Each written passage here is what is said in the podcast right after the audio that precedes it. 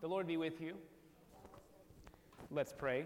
God, we ask that you would give us a greater understanding of the kingdom you've called us to live in as we study, mark, and inwardly digest the words from Matthew. Amen. Is this loud enough? Can you hear okay? I perceive that it's on. Okay, I'll just turn it on just a little bit. Okay, I don't want to blast your ears. Is that okay? That's not too loud, is it? Okay. I'm just going to warn you, I'm taking this prednisone, and that may affect my mental acuity this morning. It's not top notch, I'll tell you what. So there we go.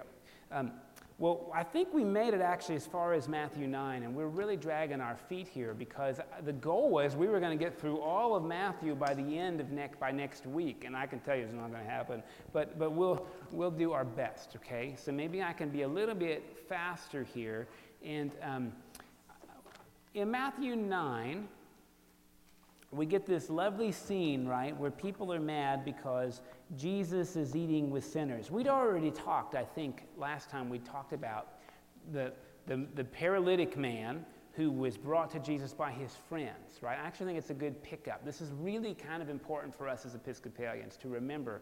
Jesus does not commend the faith of the man on the mat. He may not even have any faith. His friends bring him to Jesus, and Jesus says, "Your sins are forgiven." He could have been begging and screaming against going, but because he was on the mat, he couldn't stop his friends. If we were friends like that to people that we work with, who brought our friends even begging, against their will to Jesus, well, there's something to that, I think, Actually, that's a pretty good definition of friendship, isn't it? That you do what's best for your friends regardless of their wishes. Really, there's something to that, don't you think? Okay, well, maybe that was just only cute. I thought that was nice. Okay, so then we get to see the calling of Matthew, who we think is also named Levi, and he's a tax collector. And, of course, that's a real big problem. And I've explained this to you a long time ago, but I'll do it again. What tax collectors are like and why they're hated. If you're Jewish, you weren't occupied by Rome by your own desire. It was a forcible occupation. And the way that worked really is that Rome was pretty happy for there to be peace. They just wanted your money. And really, Rome wanted $1 per person. But how to get it? Because there's a lot of people in Rome. It goes it's the biggest empire in the known world at that time, right? All the way from Spain, all the way going over close to India. So here's the idea. We'll just split the empire in half for tax collecting purposes. So on the western half, they'll have to collect now, you see, $2, one to pay the local administrators and one to pass on to Rome, right? Makes sense. Well, of course, the Western Empire is really pretty big, so maybe we'll expand that into 3 different districts. So what they'll take is $3 per person, one for them, one for the Western Hemisphere, and then one for Rome, right? Because you've got, this is bureaucracy at its finest, right? Well, okay, in those 3 districts, let's split them into 3 other ones. So now you're taking $4 a person, and then we'll get down to the county level, and now you're taking $5. And then let's talk about the city level, $6. And now we're talking about wards, as it were, or a little more localities. And now we're talking about neighborhoods. So now we're up to $7 or $8. It's just the problem at the bottom is it's not really just even one. If you're a local tax collector, the truth is you get as much money as you can get.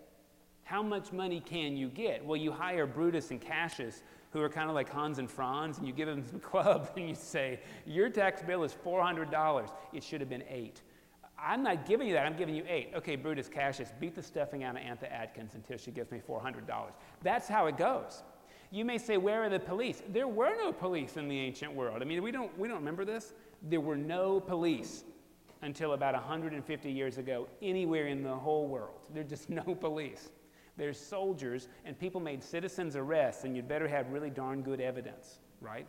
That's how it worked. So what you're hearing is that the tax collectors are basically extortionists who are getting as much money as they can out of you. That's the reputation, whether they were that honest one or not. That's what they were perceived as, and beyond that.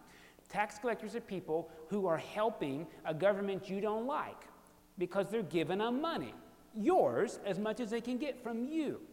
And that money has a picture of Caesar who's declared himself a living god. So they're idolaters, they're committing treason, they're extortionists, and they're thieves. And that's who Jesus picked to follow him.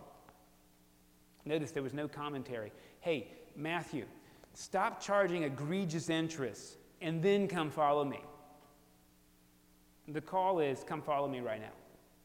And it's helpful for us to remember that, you know, when you think about who the disciples are 12 people, and at least a few of them hated each other categorically. Because there's Simon the Zealot, and zealots are people who kill tax collectors and soldiers to cause terror. I mean, it's like the Mujahideen back in the early time. They would go into the middle of a crowded street, with a knife under their cloak, and they would stab the soldier and walk away. They would do that to tax collectors. They would slit their throats and walk away. That's what zealots did. One of the disciples was a zealot. Another disciple, you know him as Judas Iscariot, right? Also a kind of zealot that's an assassin, we think, because there's a group of these zealots called the Sicarii, and those are the ones who are the throat slitters. So there's two of those, and there's one tax collector, and these people probably hated each other. And Jesus forces them into a group together, right? So this is good to know. And that tension's helpful because you read that they go to this banquet, and the Pharisees say, hey, why are you eating with sinners? And I think their question's really fair, because let's think about it. We know everybody's valuable to God and stuff, but I think what they're wondering is, hey, this guy, this Matthew, this tax collector, hasn't repented that we know of. He hasn't given money back. He hasn't stopped charging interest. He hasn't said, I'm going to quit. So how can you spend time with somebody who's a known sinner without evidence of repentance? And that's a good question, isn't it? When I was in high school, my parents discouraged me from hanging out with certain people, right? Because their reputation could stick to me, because they could rub off on me. I mean, this is what we teach our kids, right? That could be a bad influence on you instead of, right, the other way. You could be a good influence on them, because we know that's a slippery slope, don't we? Right? And the religious people are really concerned about that. And Jesus, of course, is not concerned. He says it's the sick that need the doctor, not the healthy. In some ways, acknowledging that they're right. In some ways, acknowledging, you're right, this person's sick, which is exactly why I'm spending time with them. Well, it's interesting, isn't it? And Jesus does this thing where he quotes the Psalms, which Pharisees did. Sadducees would not have done this, right? He says, go and think about this one. I desire mercy and not sacrifice. I desire mercy and not sacrifice, right? And there's a strong argument that says mercy is a little bit of an outdated word for us, because mercy is something that a king gives to a peon that would be merciful to you in my position of power. And really maybe an argument, a strong argument Marcus Borg makes, is that we'd better translate this word compassion, right? God desires compassion with our fellow people, because we as people aren't actually hierarchical in the kingdom of God. We're not, priests aren't better than deacons, right? We're all ministry of the laity, and then the deacons and the priests, etc., right? We're all in the same playing field, and so compassion's a really good word for that, you know? What's interesting too, right, is that compassion and mercy, I think, are really, really different things. Compassion allows you to still have accountability and hold people accountable to statutes when they break laws, but you do feel for them. Mercy might mean no consequence. I mean, just think through that a little bit, right? I mean, I don't think Jesus is saying we shouldn't have consequences. I think he's saying we should only have them with compassion. And this is where he goes on to say this thing that I think is this brilliant twist on, and I've told you this before from the pulpit, on Jean Piaget's thing about how we learn. So I just want to mention this again, because this is about wineskins, and I think it's really what Matthew and Mark and Luke are saying about the gospel itself. You know, Jean Piaget is this guy who graded IQ tests of children in Switzerland, and he realized that according to their age, they miss the same questions. And you can do this experiment with a 4-year-old. You can take a really thin glass cylinder and a really fat one, wide. And you can take a measuring cup that's 1 cup and fill it with water in front of them. They're watching. And pour 1 cup into the tall one and fill it up and pour a cup into the big fat one. And you say to the child, which one has more water? And every 4-year-old will tell you the skinny one does. Because the water level is apparently higher. Now, they just watched you put the same amount of water in there. But because of the development of their brain, it looks like more. And so Piaget noticed, aha, there's something going on with the development of the brain that all four-year-olds are missing this problem, no matter how well they do with other things, that kind of problem. And so what he went on to say is, basically, we all have this way that we look at the world, and it's called equilibrium. That is, like, the world makes sense to us, even if it doesn't seem fair. Like, we just kind of know what to expect. So we have a worldview, and then we have this sort of, Piaget calls, new information. And it's dissonant with the way we're used to looking at the world. Like maybe there's an eclipse or something like that. What's that? Right? The sun's supposed to rise every day. What happened? So what it does is it sends us into a crisis. Really what's at stake is our whole way of looking at the world, right? And so we have two choices in the crisis, and he actually sort of uses the word choice. And sometimes, truthfully, I don't feel like we necessarily have a choice. We can either accommodate our worldview to the new information. And what that would mean is we'd have to change the way we look at everything to fit the new information. Or we can take that new information, I'm going to spell this wrong. Does it have two S's? Assimilate? Yeah, we're going to put the ass back into assimilate. We can take that information and actually change the information so it fits the way we're used to looking at the world. We can say that's a fluke or that's a hoax or whatever. I didn't see it for what it really was. So my old way of looking at the world wasn't threatened. Okay. Either thing we do, you see, we're going to come at a new or old equilibrium, and we're going to go on viewing the world with some comfort because nobody can live in crisis all the time. Right? You at some point have to make some sense, right? And why am I showing you all this? That's because when Jesus says, if you take what I'm telling you and pour it into an old wineskin, it'll swell and break because new wine swells. If you take what I'm telling you and pretend it's a new piece of cloth and you stitch it into your old cloth to fill in a hole, it'll shrink and break your old cloth even worse. What Jesus is saying, I think, is you cannot assimilate the gospel.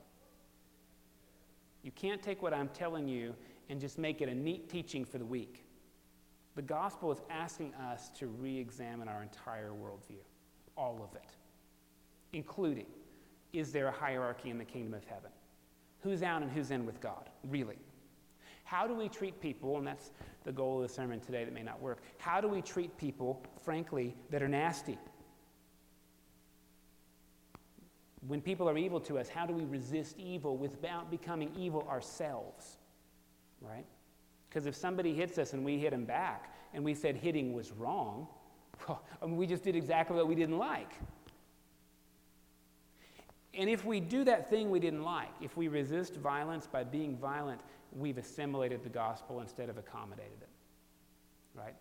And I think what Jesus is saying is when we do that, we actually create a bigger hole than the one we already have right now. One way to hear it.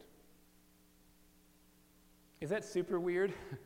No, but that's what happened to the Jews. So mercy was needed, or compassion was so desperately needed that they didn't know that because they're so tied to the Talmud.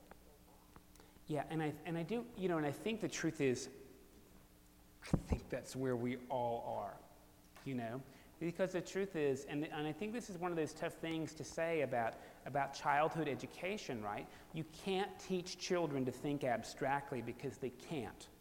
So what do you teach children until they're able to think abstractly? You teach them rules. You have to.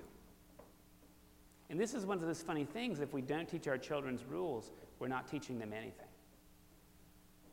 So we have to think about what rules do we teach, and are there rules about how the rules work, you know? It's really an interesting thing. You can read day school kids a Bible story, like Abraham heard God say, kill your son.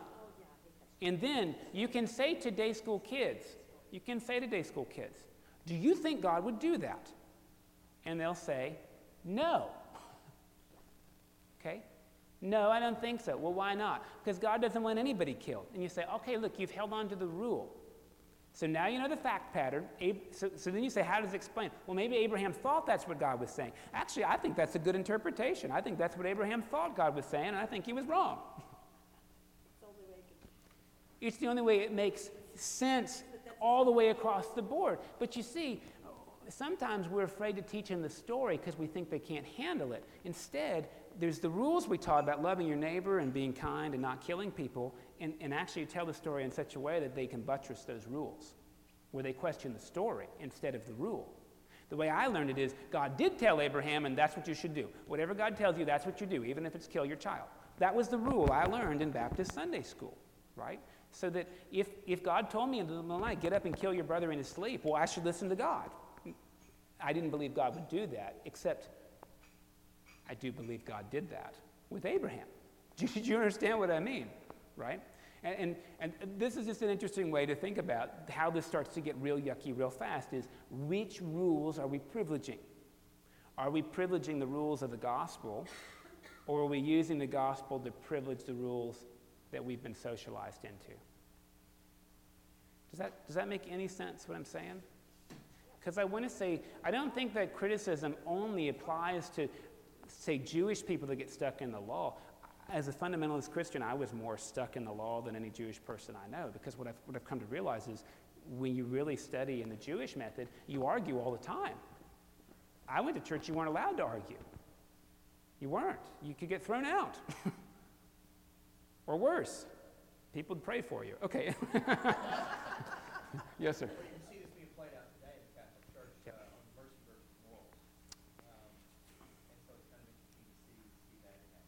I think you can see this being played out in every church, including our own, right? Because a lot of people think, oh, the Episcopal Church, that's the welcoming church. Depends which one. It really does, you know. Again, there's Episcopal churches that still won't accept a lot of things like the 1976 prayer book, women priests, gay couples that want to come in and worship. I mean, you pick what you want, right? People wearing dirty clothes. And they think that they're doing that on behalf of the gospel, when instead what they're doing, right, is putting some new wine into an old wineskin, and it ruins the wine for everybody, for the whole world. I mean, I really think this metaphor is quite clever, you know, that Jesus uses, right? And of course, what it asks us to consider is, I really think this is the point of epiphany. In what ways am I assimilating the gospel instead of accommodating my life to it? Have I settled for taking snippets from Jesus and putting it in my own mind instead of reorienting my mind to Jesus? Does that make sense? I'm pretty sure discipleship is about us doing that because we want to do that.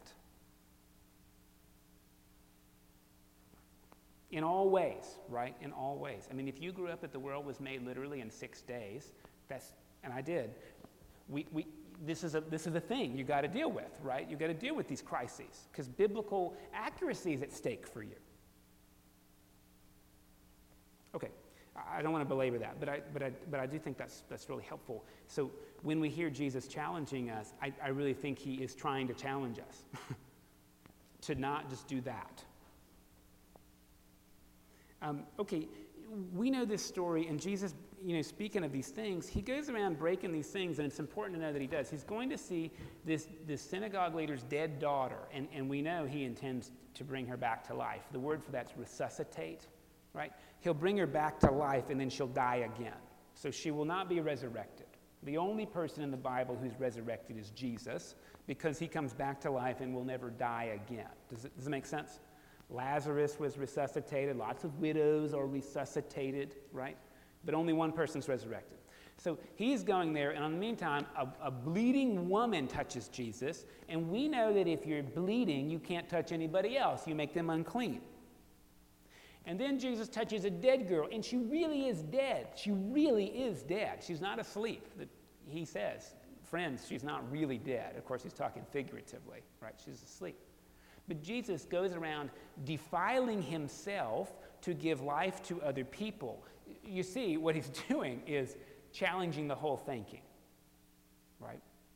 A bleeding, dirty, sick lady, a dead person is worthy of us defiling ourselves so that they can have dignity in life. I mean, again, talked about re-examining the way you look at the world. That would have been very new. And in some ways, it is for us too, right? Because we have standards not just of hygiene, but of dignity, right? The other thing that I want to tell you in chapter 9, just before we gloss over it, right, is that there's a man who is rendered mute by a demon, okay? And it's just really important to know that a lot of times we hear that word demon and we think of like, oh, what does that mean? Is that like The Exorcist or Poltergeist? Is that like the red guy in the tail? And of course, in Greek, actually, that word demon translates to English as unclean spirit. So this is really important. Demon is not an English word. It never was.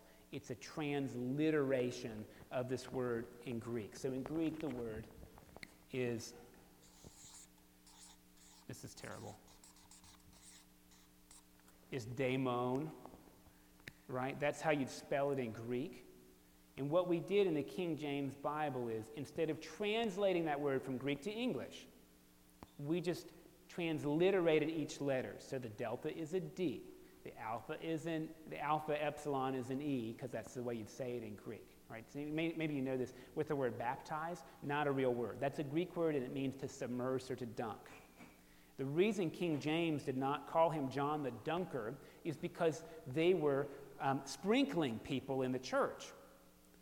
And that was going to question the practice. So King James intentionally did not translate the word into English because it would have competed with the practice. Same thing with this word. So what I want you to know is demons are not real in English. There are no demons in the Bible. There are only unclean spirits, only.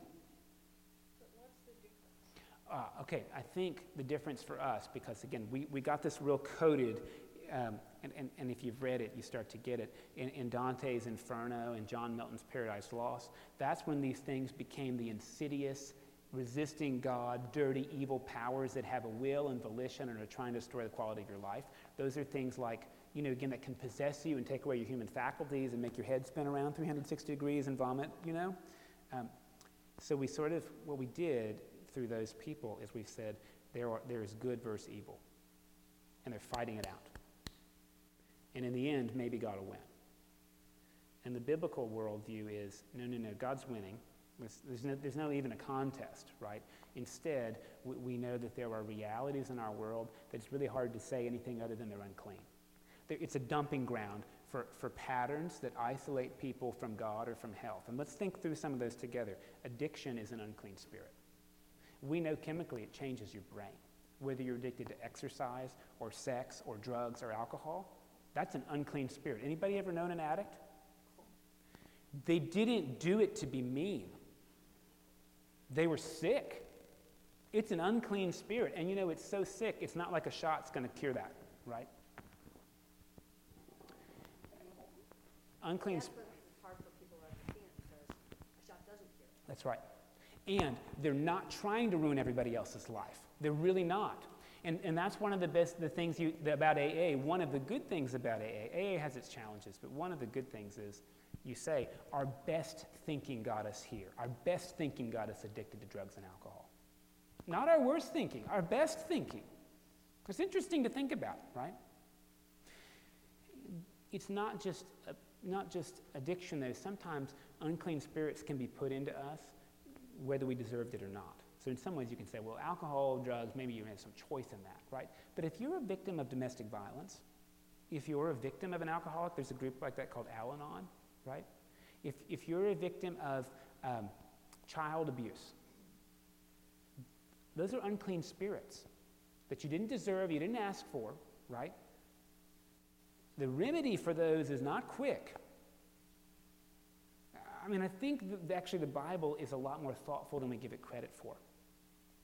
There's not possession. There's a spirit that is unclean and how to remove it, right? And in this case, in chapter 9, the unclean spirit is making it so the person can't talk. Curious to know, right? There's been some research on this I recently read, right, where there's a woman who can't see and there's nothing wrong with her eyes. It turns out it was completely psychosomatic illness. She was physically blind because of something psychological. So she went to a counselor and she could see again. bizarre, isn't it? People maybe have been wiser than we thought, because they realized, right, that there are these unclean things that can separate us from true vision and seeing and healthy life, right? Again, I think the important thing is people with unclean spirits didn't deserve them. They have them, and God ultimately wants them driven out as best we can, right, while respecting the dignity of the person. That's what Jesus does, okay? But I do think there's something to this, and this is where I'm a big believer in not believer in demons, big believer in unclean spirits, right? I know some of my own unclean spirits. Those are the things like I try to change and I don't like, and I have to live with them in some ways, right? When will they ultimately be gone? I suppose when I die. That's maybe too weird. Okay. Well, maybe we should hop over into chapter 10. Am I going too fast? Is it okay? Maybe I'm going too slowly. I don't know. The truth is, we could spend a lot of time on this, which I'd love to do. In chapter 10, this is when Jesus sends out the 12, and what do you know? He gives them authority over unclean spirits. Do you see how interesting it is in chapter 10? And now I'm reading from the Revised Standard Version. Chapter 10, verse 1, he called to him the 12 disciples and gave them authority over unclean spirits. In Greek, it says he gave them authority over demons. So what's interesting is that sometimes your translator will see the word demon in Greek and translate it as demon, and sometimes your translator will call it unclean spirit, and within 2 or 3 verses of each other. Now, why did they make that choice? I don't know. Because they're not consistent. They're not being consistent. And this is what becomes very important to remember when we read Scripture, right? Is that every Scripture is not a translation, it's an interpretation. You're reading someone else's interpretation of what the words say, which reminds us to not hold on this stuff too tight. There's room to play with it because they've already played with it before you got it. Does that make sense? It's fun in a Bible study to everyone have a different... It can be very fun. Yes, sir?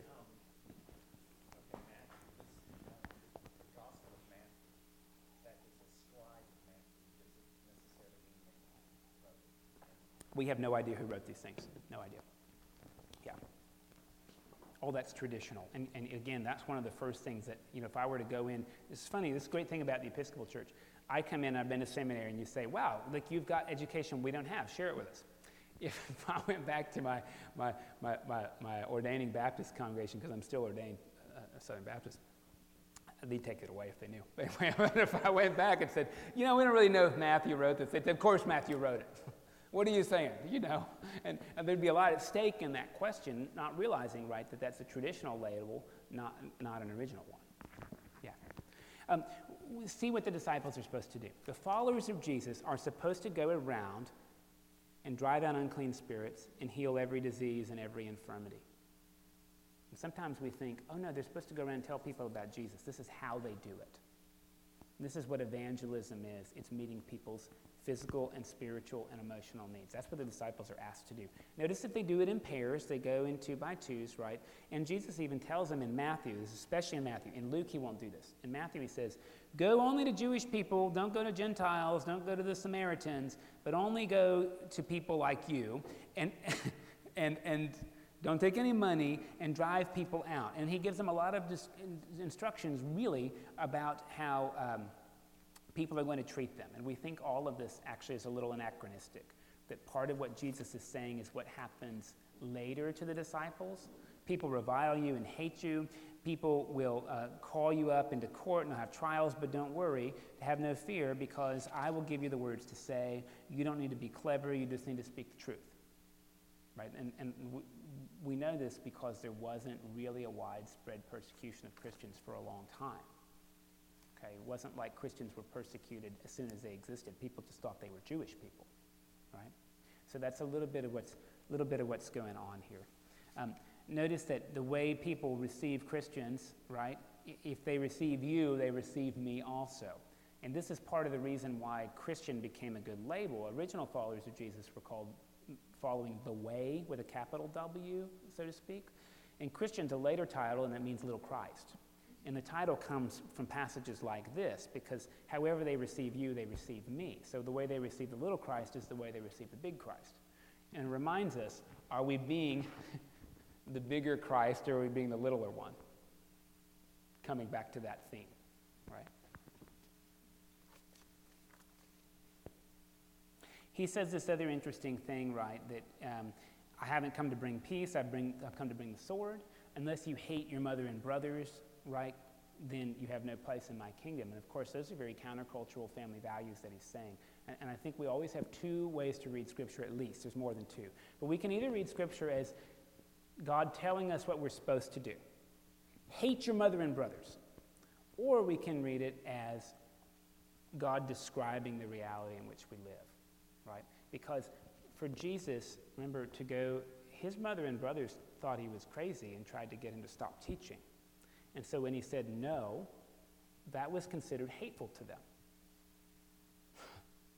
So is Jesus describing realities that we often find ourselves in, where we're having to resist cultural and family values to really to do this? Or is he saying, no, you should intentionally break those values? Does that make sense, what I'm saying? And when Jesus says, I didn't come to bring peace but bring the sword, of course we know that Jesus ultimately, I mean, our bigger filter, our bigger rule is that Jesus did come to bring peace, but wowee, there's been a lot of swords in that up until this day, but especially back then, a lot of division and violence done because your doctrine wasn't right, or the way you celebrated the Eucharist wasn't right, or calling your person a priest instead of a minister wasn't right. I mean, these are the things that continue to divide us today, right? So is it descriptive or prescriptive? I mean, I think that's always important to remember when we read, particularly the Hebrew Bible. You read the Hebrew Bible and you hear God telling people, hey, go kill every man, woman, and child because that's how you fight a holy war. And you got to ask yourself, did God really say that, or is that how people thought they were to behave? Because those are two very different ways to interpret, don't you think?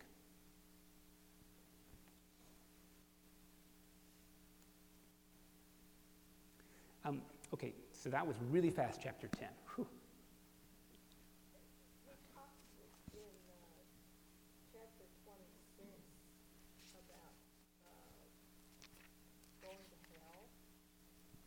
What verse are you? 26. Mm-hmm. Can you tell me the verse? I don't have the title. 10:26. Yeah.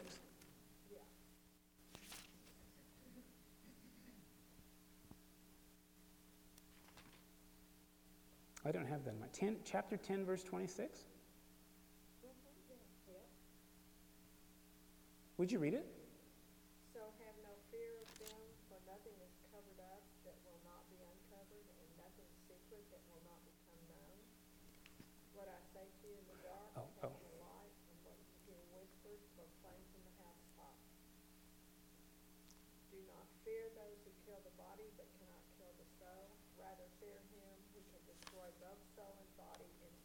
Oh, thank you. Okay. Yep, I see it now. Okay. Well, let's back up too, because again, this is something interpreters have done. That word in Greek that you're looking at right there is the word Gehenna. And for pilgrims that are going to Jerusalem in about 3 weeks, what you're going to see is outside the city of Jerusalem, there's something called the Gehenna Valley. Right? And it's just this natural low point. It's a ditch. And in the Gehenna Valley, Gehenna, that's where you burn your trash. So I think it's really important, the concept of an eternal hell where there's punishment and torment was not around at the time of Jesus. Nobody believed in that. Nobody. This place here is a place of complete destruction. Because, you know, we don't torture our trash when we burn it. It doesn't hurt the trash. It just goes away, right?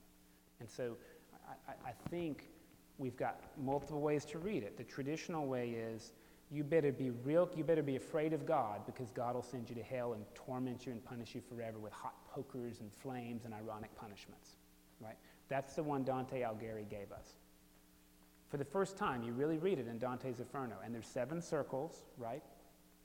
And we've come to believe that that's what Jesus was talking about, and it's not. I mean, another option we have is this is a place where fire ultimately consumes. And consumes what? Now we've got choices. Consumes everything that you are, your soul and your body, and you're completely gone. Okay, you think about that. That's actually a lot more compassionate of God to just, when you die as a bad person, you just cease to exist forever. Then you get punished eternally for something you did temporally, right? I mean, think through that with me. The things we do on earth are temporal. They're not eternal. You hurt somebody, it's temporal. It hurt them for a bit, not forever. So you have to pay for that forever. It is not even just, right? So this gives us some options. One is that if you're a really, really bad person or you don't believe in Jesus, when you die, that's it. You cease to exist.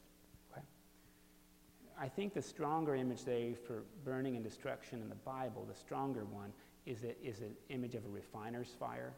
That's where the heat burns up the dross so that the gold is no longer clouded. So we have another option here, which is that ultimately what God's going to destroy is the worst in us. God's going to destroy this move in us.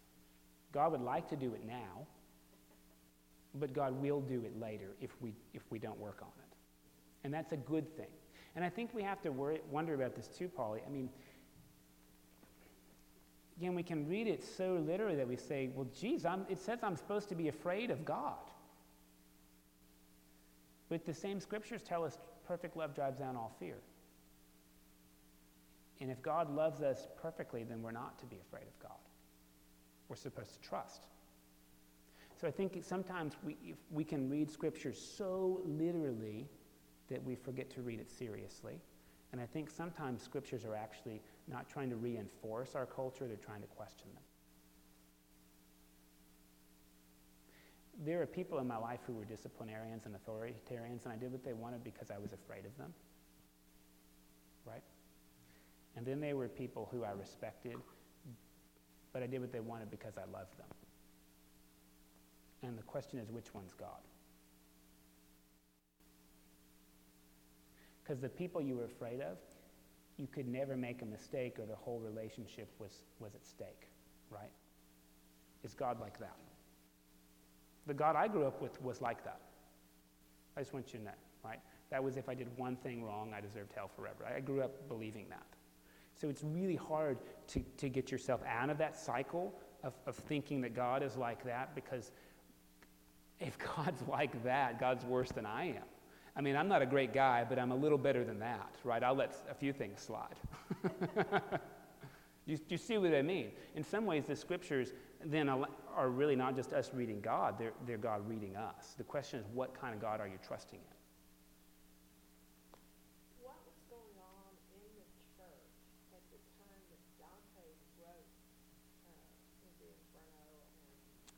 Yeah, so we know Dante's writing in like the 12th century, right? So that's when the medieval Europe is still in the Dark Ages, right? Which was really a time where people lived to be 30 years old. The priests didn't know how to read Latin and they made it up, right? They said magic words like hocus pocus at the Eucharist, which is where that phrase comes from. People heard the priest say, instead of hocus corpus meum, they'd say hocus pocus, and little kids would go around hocus pocus because that turns bread into the body of Jesus, right? So it's magic. There was rampant clerical abuse. There were, you could be bishop of multiple places. There was simony, the selling of office. Bishops had lots of children and harems. I mean, the clergy were just dirty scumbags, right? And part of this movement is, no, you do have to pay for that later, right? And that's where purgatory comes from. Purgatory is a lot more just than hell because purgatory doesn't last forever, right? Purgatory makes sense. You have to pay for what you do wrong. When you've paid for it, then you can go to heaven. Not in the Bible. It was a demand by the lay people. The lay people wanted more from their religious life than the priests were giving them. That's where the rosary came from, right? Lay people saw Muslims doing it, and they said, that's cool, we want that. The Pope didn't want the rosary. So a lot of this stuff that we see in Dante and Milton has to do with gaps in our religious experience that people will fill in one way or another, right? In some ways it serves people well to know that there would be some sort of ultimate justice. I think we've gone too far. you know. And again, we teach our kids these rules, and if we teach them these rules, these are the ones I learned as a kid, really what it tells me is God's not very trustworthy. I can trust that God's going to be very mad at me all the time. That's what I learned. Now, on the other hand, God's loving, just don't ever make a mistake. That was the rule I internalized as a kid, you know. I still fight it. I mean, it's hard to get out of that rule because now I'm worried I'm questioning it in front of you. Maybe I'm committing blasphemy and God's going to be even madder at me. But it can't possibly be consonant with our faith, can it? Which means there's got to be a different way to read it. There's got to be different ways to read this than just the one read I was given or some of us were given. There's got to be different reads. Is that helpful or no?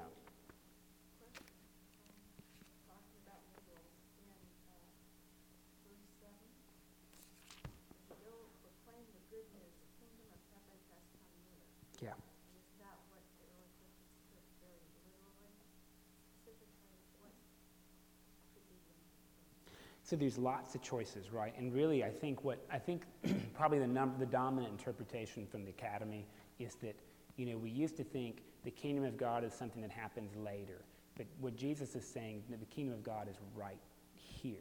It's threatening to invade our world, and we want to help. We want to aid and embed the evasion of the kingdom of God into our world, so that it happens right now. Right. So one way to hear this is when unclean spirits are driven out, the kingdom of God has arrived.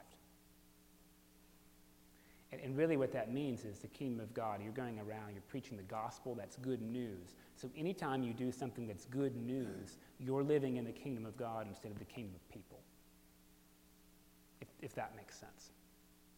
Big Greek philosophical idea that there's the city of God and the city of men. And St. Augustine wrote this really long word called the city of God. Maybe you've read it. It's like 400 or 500 pages, right? And he contrasts what it's like to live in the city of men. They didn't think women were full citizens, the city of people with the city of the gods, right? And the city of gods were the virtues that Plato talked about, right? And the forms. And so what Augustine's doing is saying, look, this Platonic idea is really about the character of our life. Sometimes we live as though we're in the city of men, but we have this opportunity to live in God's city right now. And see, that's the difference between accommodating and assimilating. Okay, I'm getting a little bit bogged down, and I wish I had better answers. Really, I just have questions that you get to ask the text, right? Because there's not an airtight way to read this book. There's not. Or there is. I grew up with it, and it's not very life-giving, right? There's got to be panoply of options here. In chapter 11, is it okay to go just speed through? In chapter 11, we hear John the Baptist, who baptized Jesus, doesn't seem to know who Jesus is. And well, you know, they lived really different lives because John came as an ascetic. He didn't come eating or drinking wine or food, really. He ate locusts and wild honey and wore a camel skin on his back. And people said, "You're crazy and full of an unclean spirit." And Jesus says, "I've come eating and drinking, and people call me a glutton and a drunkard." Interesting, isn't it, right? Just goes to tell you can never please anybody. Everybody. You can never please everybody, right? I mean, really what he's doing is contrasting two different ways of life. And of course, this is part of the scandal that gets admitted, that Jesus did drink wine and he did eat food, and John didn't, and neither one of them was particularly well received by people in their own time, right? There's this woe to unrepentant cities, where he's, you know, these are the cities when he's talking about Bethsaida and Chorazin and Capernaum. These are the places where Jesus actually spent most of his time. And he's saying, look, if people had spent time in you, spent time in Sodom and Gomorrah like I'm spending in you, they'd have changed. So it'll be worse for you all than it will for them. Worse for you all. Is he talking about their eternal destination, or is he talking about they've lived exclusively in the city of human beings and not lived in the city of God, even though they were shown that they had that choice? How does it get worse? See, it's great to think about this, right? If everybody in Sodom and Gomorrah is going to hell, which is what I grew up with, how does it get worse than that? You're going to a worser hell, worser, than the other hell that's the worst thing you could go to. I mean, you got to hear this. This is why Dante came up with circles of hell. But mathematically, if it's bad forever, you don't get worse than bad forever.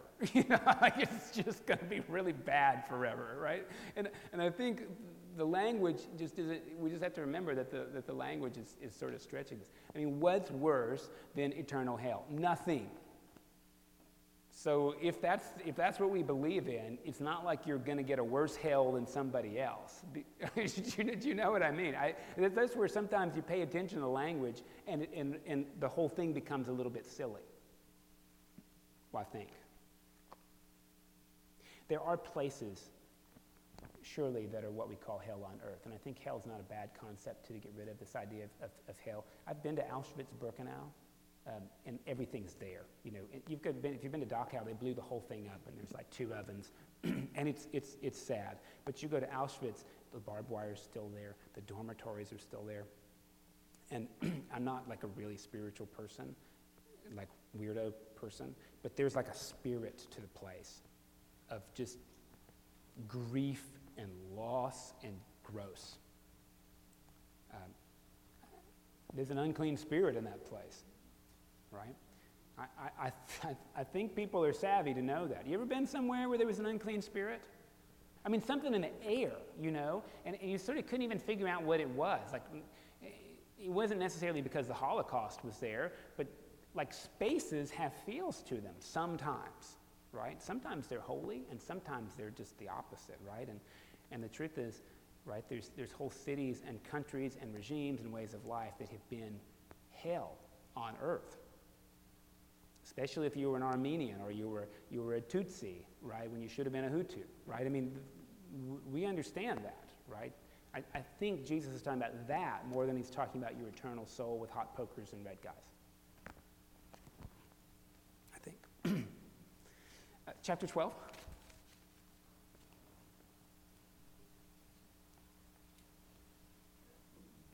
Is this okay, by the way? I'm worried. I'm just, you know, I know this is like my great lecture. You know, I'm just getting it in. Whew. Okay.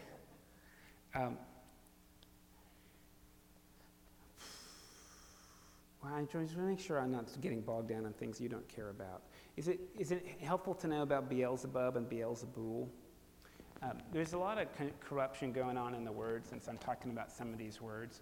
You know, in Hebrew, there's this word Baal or Baal, and it just means Lord. So a Baal is a plantation owner in the Old South. That's a Baal, right? A master. It turns out that Baal can also be the name of a deity that looks like a bull that causes rain, right? And so what you read in the Hebrew Bible is that there is this god called Baal, and Jezebel follows Baal, and Elijah says, follow God instead, right? And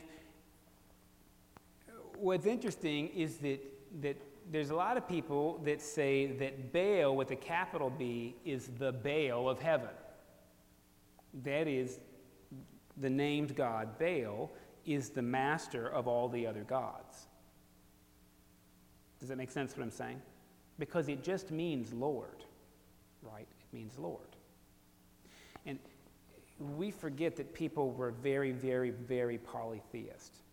And even when you read the Bible and you read our Psalms, you'll hear things in the Psalter that say, ascribe to the Lord all you gods. Ascribe to the Lord all you gods, which recognizes there were other gods, right? They clearly believed in other gods. But what the Psalter is saying is that God is the Baal of all the gods. The master. Does this make sense? So far, I'm not losing you, am I? Right? Again, the words have double meaning. One's a personal name and one's a category, right? Well, what happens is, in order to recognize Baal's ascendancy in the heavens, there's this word, Beelzebul, which means, this word sort of means prince, right, is in the royal position with authority in the heavens. This is Baal, the proper name, as the prince. So that's Beelzebul. That's like the master of heaven. And so what they're saying is, look, you can only drive out unclean spirits through the name of the master of the unclean spirits. The Baal of the unclean spirits, small b, the Baal, that's how you do it. You're in collusion with the unclean spirits. You just have an uncleaner one than they have, and that's why they listen to you. Does Does that make sense? Again, this is sort of creating a hierarchy in the world of darkness, right? There's Satan, the devil, and then there's yuckier demons. We call those powers and principalities. And then there's the normal red guys, right? And so if you're Satan, you can tell the normal red guys what to do, and they have to listen because you're worse than they are. I guess actually it's an upside-down pyramid, right? Does it make sense what I'm saying? That's one way to read it. That's not what's going on here, right? And by the way, when he says Beelzebub, oh gosh.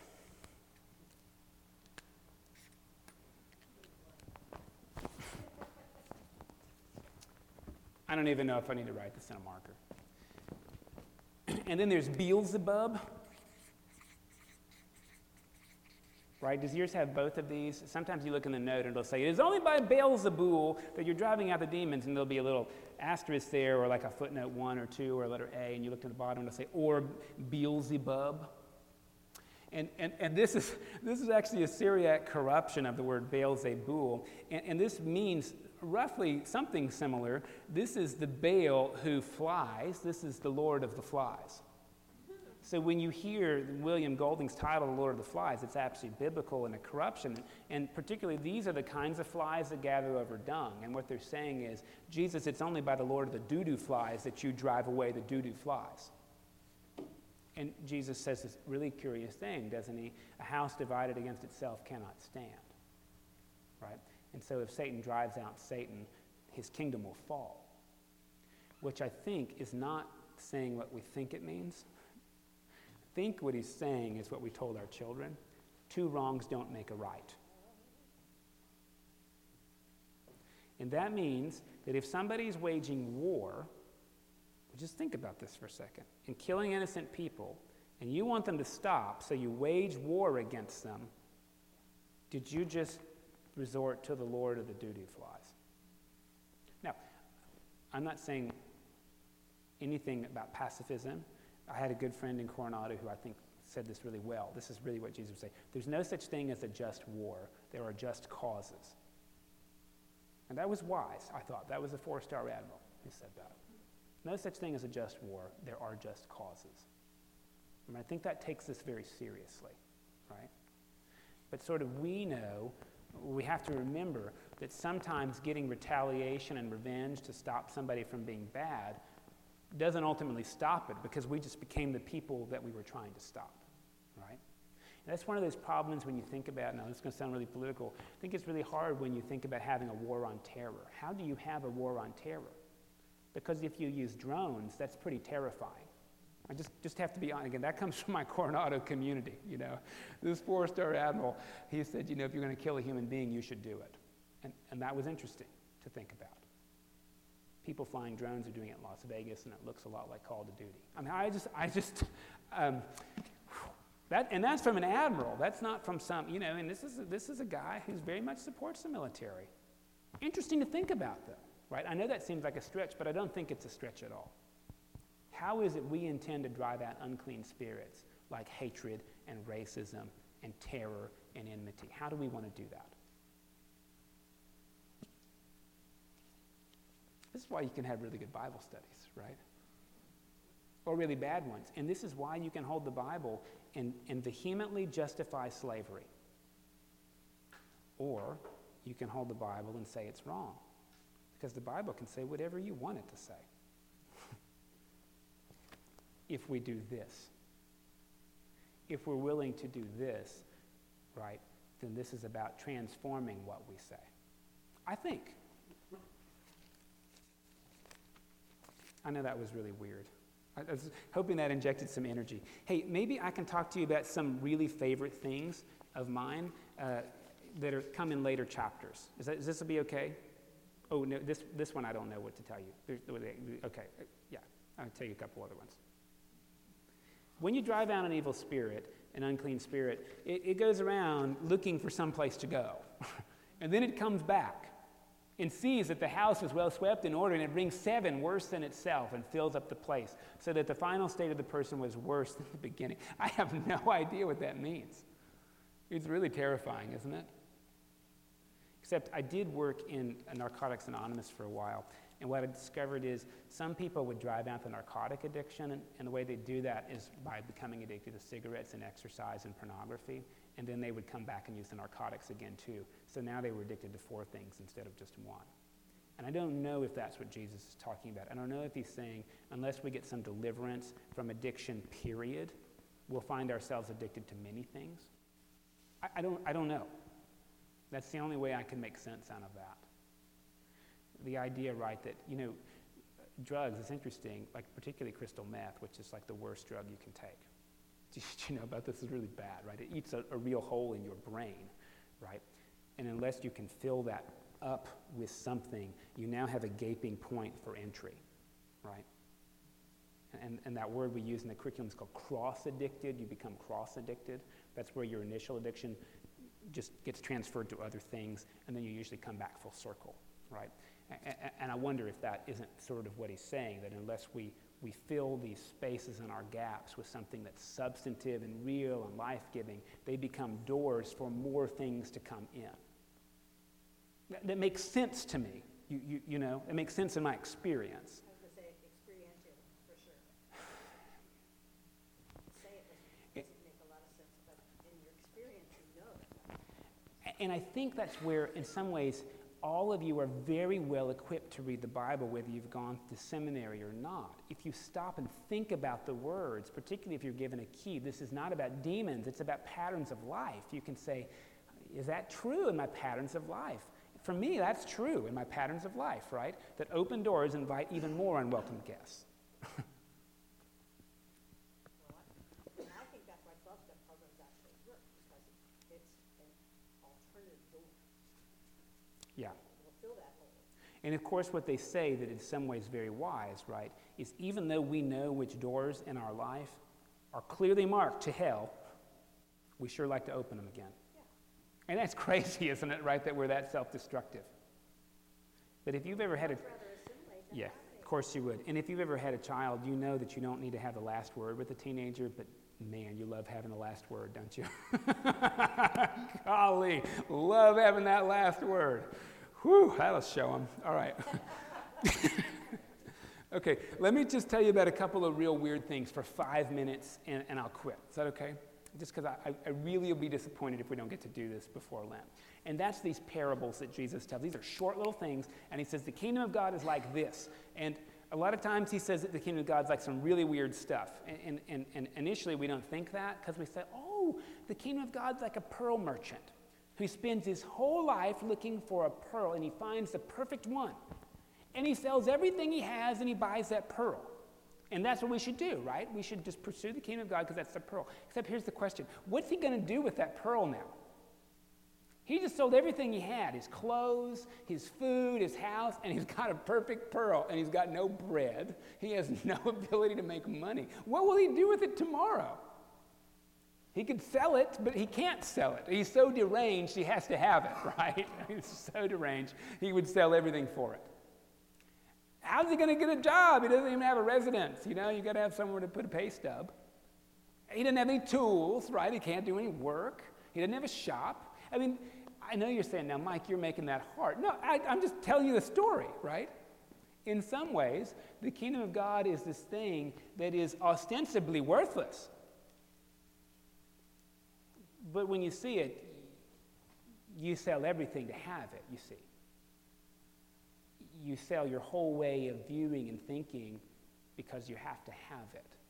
And maybe Jesus is saying the kingdom of God is not a matter of practicality. It's not something that will make you rich. It's not something that will make your life lifestyle more ostensibly great. You don't pursue it for those reasons. You pursue it because you're attracted to its beauty and you're beheld by it, even to the point of doing things that are crazy. And some people have chosen to do that, like St. Anthony, right, father of the monastics. He did. He literally sold all of his stuff. St. Francis did that too. And we think, hey, cool idea, glad you guys did that. And again, I don't think Jesus is saying that's what you have to do. I think he's describing a mindset. Going back to unclean spirit, we know people that act like that over unclean things. I mean, addiction and point, right? The question is, what if we had an addiction over God's beauty, you know, and we had to be possessed by it. what lengths would we go to? You know, the answer is we go to any length, right? Well, maybe. Same thing with the treasure in a field. You know, there's a slave who bumps into, you know, some doubloons in a field, you know, and he covers them up. And then he sells everything he has so he can get that field. Except as soon as he does that, if he goes and spends the treasure, he can't have it because people will know that it wasn't his to begin with.